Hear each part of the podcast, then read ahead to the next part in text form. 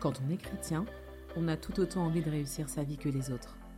Être épanoui, réaliser ses rêves, être heureux dans ses relations. Et c'est une bonne chose, parce que tout est possible à celui qui croit. Révolution, c'est le podcast qui va impacter ta vie quotidienne et qui va provoquer un réveil dans ta vie spirituelle pour que tu sois la personne que tu es appelé à devenir. On est sur Révolution, le podcast Foi et Coaching qui s'adresse aux chrétiens qui veulent voir leur vie transformée. Et bien entendu, vous pouvez retrouver tous les épisodes de Révolution sur Spotify, sur Deezer, sur Amazon Music ou encore en allant sur ma page Instagram Elodie Mind Coach.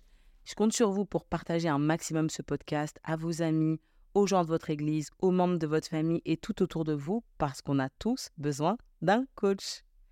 Aujourd'hui, on va parler de sens.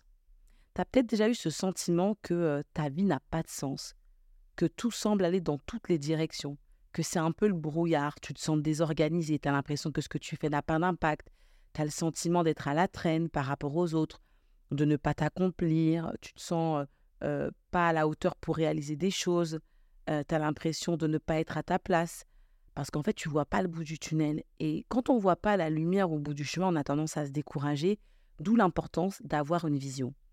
Mais parfois, cette vision, cette image claire de ce à quoi on aimerait que notre vie ressemble, on ne l'a pas. Elle n'est pas là. On n'arrive pas à visualiser, on n'arrive pas à se projeter. Et c'est là que je trouve que le fait d'être, euh, chrétien, c'est incroyable euh, parce que même quand on n'a pas de vision, on a toujours un plan B, ou je dirais plutôt un plan A, qui est celui de laisser Dieu conduire nos pas. C'est vraiment la base et c'est ça qui est fou, c'est que même quand toi, tu n'as pas de vision, bah, Dieu, il a une vision pour toi et tu as juste à te laisser conduire par Dieu. Et si je te parle de ça aujourd'hui, c'est parce que c'est typiquement mon histoire. Et je vais te raconter comment je suis devenue coach et la manière dont Dieu m'a conduit jusque-là. Tu penses peut-être que ça a été une évidence pour moi. Bah, Elodie Mind Coach, elle est coach, elle le fait bien, elle se débrouille bien. Et c'est facile pour elle, ça a été facile pour elle, mais pas du tout. Ça n'a pas été simple et ça n'a pas été une évidence même de devenir coach. Donc j'ai eu un cursus scolaire assez classique, j'ai eu mon bac et puis j'ai fait une école d'éducateur de jeunes enfants. C'était vraiment un choix par défaut parce que c'était pas vraiment ce que je voulais faire, mais Dieu avait un plan pour moi, un plan que j'avais pas compris. Donc même dans mon choix d'études, c'était pas le, le, le c'était pas le choix numéro un c'était pas un choix de cœur de devenir éducatrice de jeunes enfants. Donc j'ai travaillé dans une crèche collective et euh, je m'étais juré en entrant dans cette crèche euh, que, je, que, que, je ne ferais que 5 ans. D'ailleurs, j'avais jamais voulu travailler en crèche, c'était pas du tout le lieu dans lequel euh, j'avais envie de, de, développer ma carrière parce que pour moi, un travail d'éducatrice en crèche, qu'est-ce que ça allait m'apporter quoi? Mais j'y suis allée parce que c'est le premier boulot que j'ai trouvé et je me suis dit, je fais cinq ans et après je m'en vais. Et puis, le temps a passé, un an et demi, et la directrice qui était en place à ce moment-là, elle est partie en congé parental, donc elle n'était plus à son poste, et la ville s'est mise à chercher une nouvelle directrice qu'il fallait recruter. Mais en attendant, bah, je devais assurer l'intérim parce que j'étais celle qui avait le diplôme le plus élevé dans la structure, donc je devais gérer l'équipe faire en sorte que tout se passe bien jusqu'à ce qu'une nouvelle directrice soit recrutée. Je l'ai fait avec beaucoup de sérieux, avec beaucoup d'implication, avec beaucoup de bienveillance, tant autant tant envers les parents qu'envers les enfants, qu'envers les équipes. Et c'était quelque chose d'important pour moi. Vraiment, tout ce qui m'avait été enseigné dans mon église, que j'apprenais dans le ministère, mais aussi les dons et les talents que Dieu avait mis en moi, m'ont énormément aidé à assurer cette mission. Et puis quelques temps après, le maire de la ville m'a proposé le poste de directrice. C'était pour moi une grâce incroyable, une faveur de fou. J'étais très très très fière. J'avais 27 ans. Et je suis restée dans cette crèche pendant 14 ans, alors que c'est pas ce que j'avais prévu au départ. Je voulais y rester 5 ans. Et pendant toutes ces années, j'ai pas toujours fait des choses qui me plaisaient, qui m'enthousiasmaient. je me suis souvent ennuyée d'ailleurs. Et je me demandais, mais qu'est-ce que je fais là? Je m'ennuie. J'avais l'impression de, de, de, bah voilà, de, mourir un petit peu à, petit feu. De... Je m'ennuyais, c'était quelque chose de difficile. et je regardais des offres d'emploi pour trouver un meilleur travail avec un meilleur salaire. Je vivais parfois des choses difficiles avec mes collègues au travail, j'étais pas toujours en accord et j'étais pas toujours alignée avec ce qu'on me demandait de faire.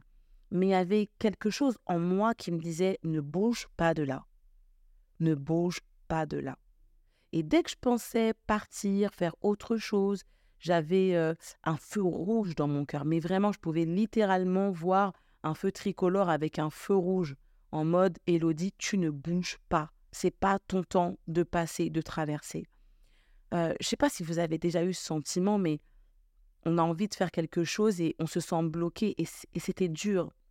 Je me sentais vraiment inhibée à cette place et j'ai mis du temps à comprendre que c'est Dieu qui me maintenait là. Et j'étais parfois en apnée. Mais par contre, parfois, c'était top. Il y avait quand même de super moments avec mon équipe. Tout n'était pas toujours tout noir ou tout négatif. J'avais une responsable qui était très exigeante, pointilleuse, qui me félicitait pas souvent, qui corrigeait souvent mes écrits au stylo rouge. Des fois, je me disais, c'est bon, là, c'est la goutte d'eau. Et puis, j'entendais la voix de Dieu qui me disait Ne bouge pas de là, ce n'est pas encore le temps. Mais je commençais à avoir des rêves de grandeur. J'avais soif de plus, j'avais envie de plus de choses. Je sentais, je commençais à sentir le potentiel que Dieu avait mis en moi parce que autour de moi, les gens me disaient que je faisais bien mon travail, que j'étais une bonne directrice. Tout ce que je faisais, ça fonctionnait. Ça fonctionnait parce qu'il y avait vraiment la grâce de Dieu et parce que aussi j'apprenais mon métier et, je, retenais les bonnes choses à, faire au quotidien. Mais je savais que je ne devais pas bouger. J'ai tellement appris pendant toutes ces années. J'ai été formée au management, à la conduite des réunions, à la gestion des émotions. J'ai appris à, rédiger des, comptes rendus, des synthèses avec un français et une orthographe parfaite. Et oui, parce que quand on est cadre, surtout dans une municipalité, on ne peut pas se permettre d'avoir un, écrit moyen. Donc en fait, il fallait que je sois au niveau et ça m'a challengé beaucoup. J'ai appris à motiver des équipes, j'ai appris à gérer des conflits et tellement d'autres choses. En fait, ma crèche, c'était mon camp d'entraînement. J'avais enfin compris que Dieu avait un plan, ce que je n'avais pas visualisé au début. Je sentais que j'étais en train d'être formée, mais je ne savais pas pourquoi. Je ne savais pas à quoi toutes ces compétences allaient servir. Pourtant, toutes ces années, j'avais l'impression que ma vie professionnelle n'avait pas de sens. Je comprenais pas où j'allais. Je voyais les gens avancer autour de moi, gagner de gros salaires, monter des entreprises, et je me sentais frustrée, je me sentais euh, pas accomplie, pas épanouie, alors qu'en fait, Dieu était en train de me préparer à devenir la coach que je suis aujourd'hui. Et parfois, on peut avoir l'impression d'être comme ça, un peu dans le brouillard. Ça t'est peut-être déjà arrivé, quel que soit euh, le domaine dans lequel tu es. Je coach souvent des étudiants qui me disent bah, Je suis perdu, je ne sais pas ce que je dois faire comme choix d'études. Ils prennent des voies dans pour lesquelles ils n'ont pas vraiment réfléchi. Et je dis Ok, c'est pas grave, t'es pas en retard, t'es pas à la traîne en fait. Dieu est en train de faire quelque chose et peut-être que dans ces années d'études toi qui n'ont servi à rien, tu as appris des choses, tu as eu des compétences, tu as développé des capacités que tu n'aurais pas développées ailleurs et dont tu as besoin pour ce que Dieu te prépare à être. Qu'est-ce que je veux te, te partager dans ce témoignage? C'est que Dieu a toujours une direction pour nos vies. Que nous ayons une vision ou pas, que tu aies une vision ou pas, Dieu sait. Mais ce qui est non négociable, c'est de le laisser te conduire. Ça, c'est non négociable. Et tu vois, c'est, c'est comme l'histoire de Moïse. J'aime beaucoup l'histoire de Moïse. Je pense que je vous en parle souvent, mais c'est vraiment un personnage de la Bible qui a vraiment une histoire incroyable et à plusieurs niveaux. Tu vois, Moïse, il a été euh, abandonné par sa mère parce que le peuple d'Israël était menacé par les Égyptiens. Et Moïse, il a donc été élevé par Pharaon. C'était le plan de Dieu. C'est fou le peuple euh, euh, d'Égypte était ennemi du peuple d'Israël. Mais c'est ce peuple-là et, et, le Pharaon qui a élevé Moïse. Et Moïse, il a grandi dans un milieu où il y avait de l'abondance et il y avait beaucoup de connaissances. Il était devenu un Égyptien. Pourquoi? Parce que Dieu savait que Moïse allait devenir le libérateur d'un peuple oppresseur, le peuple égyptien. Donc quand Moïse est allé vers Pharaon, il savait qui il avait en face de lui. Il connaissait les traditions, il connaissait les coutumes, il connaissait la façon de faire des Égyptiens. Donc il était la personne idéale pour aller délivrer le peuple parce que devant lui, il connaissait la personne qui était là. Il savait exactement comment dire, comment parler. Il était inspiré par Dieu à ce moment-là. Dieu lui mettait des mots dans sa bouche, mais il allait en connaissance de cause. Il allait sur un terrain qu'il connaissait. Il allait dans des sphères, dans des domaines en fait qu'il connaissait. C'est incroyable comment Dieu fait les choses. Alors, peut-être que tu te poses des questions sur tes études. Peut-être que le travail que tu fais en ce moment, il ne te passionne pas. Peut-être que euh, tu ne vois pas clair et que tu ne vois aucun résultat dans les choses que tu fais. Tu vois les autres avancer, mais sache que tu n'es pas en retard. C'est important de ne pas te comparer aux autres. Chacun a son chemin. Toi, tu es peut-être en ce moment, comme moi je l'étais à l'époque, dans ce chemin qui est le camp d'entraînement, dans cette phase-là. Peut-être que d'autres avancent et auront leur camp d'entraînement après parce que Dieu a un plan et Dieu a un appel pour chacun d'entre nous. Donc il n'y a pas de comparaison à avoir en disant eux ont déjà acheté une maison, lui a déjà un travail où il gagne tant, cette personne a déjà avancé dans ses études et moi je n'ai pas encore trouvé ce pourquoi je suis faite. Mais ce qui est important, c'est de comprendre qu'il y a toujours un temps de formation.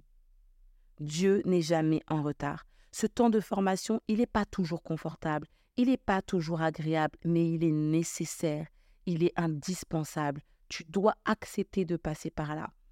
Pendant mes années de directrice, j'ai n'ai pas été seulement formée dans mes compétences managériales, etc. J'ai été aussi formée dans mon caractère, parce que ce que Dieu attendait de moi nécessitait que je passe par là. Alors aujourd'hui, sois encouragé. N'aie pas peur de ces moments de flou. N'aie pas peur de ces moments qui ressemblent un petit peu à des statu quo. Ne rejette pas le temps de formation, qui n'ont pas l'air d'ailleurs d'être, qui n'a pas l'air d'être un temps de formation. Ne rejette pas ce temps. C'est des temps qui sont indispensables pour toi, pour que tu sois construit, bâti avec le caractère de Christ, pour que tu puisses être complet dans ce que Dieu t'appelle à faire. Sois sensible à l'esprit connais la manière dont Dieu fait les choses avec toi. C'est hyper important. Ça va vraiment t'aider dans ton quotidien. Ça va vraiment t'aider. Ça va te permettre d'être là où Dieu t'attend. Je te dis à bientôt pour un prochain épisode de Révolution. Bye bye.